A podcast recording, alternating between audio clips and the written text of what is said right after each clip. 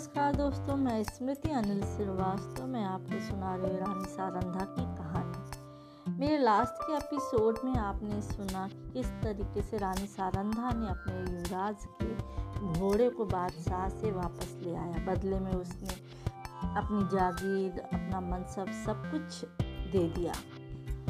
यह सुनकर चंपत राय बहुत दुखी हुए और वापस फिर से ओछे पे आके रहने लगे। तो चलिए आगे की कहानी सुनते हैं। राजा चंपत राय ने फिर ओछे के किले में पर्दापण किया। उन्हें मनसब और जागीर के हाथ से निकल जाने का अत्यंत शोक हुआ, किंतु अपने मुंह से शिकायत का एक शब्द नहीं निकाला। वे सारंधा के स्वभाव को भली भांति जानते थे। शिकायत इस समय उसके आत्मगौरव पर कुठार का काम करती। कुछ दिन यहाँ शांतिपूर्वक व्यतीत हुए, लेकिन बादशाह सारंधा की कठोर बात भुला न था।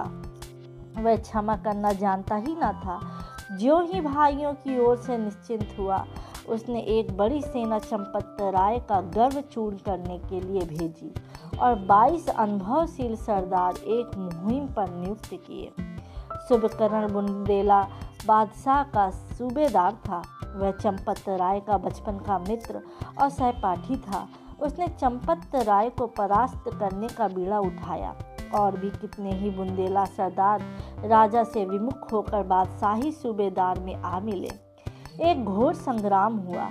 भाइयों की तलवारें रक्त से लाल हुई। यद्यपि इस समर में राजा को विजय प्राप्त हुई, लेकिन उसकी शक्ति सदा के लिए क्षीण हो गई। निकटवर्ती बुंदेला राजा, जो चंपत राय के बाहुबल थे, बादशाह के कृपाकाक्षी बन बैठे।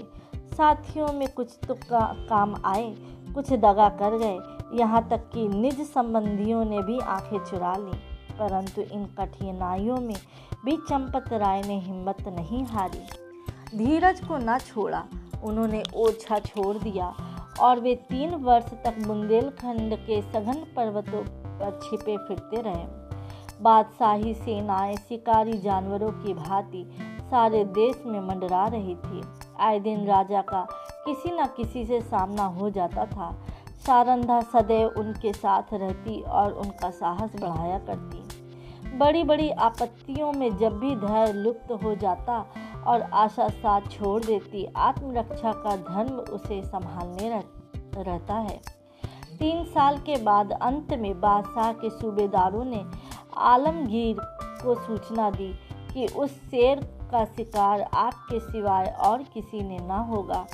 उत्तर आया कि सेना को हटा लो और घेरा उठा लो। राजा ने समझा संकट से निवृत्ति हुई, पर वह बात शीघ्र ही भ्रमात्मक सिद्ध हुई।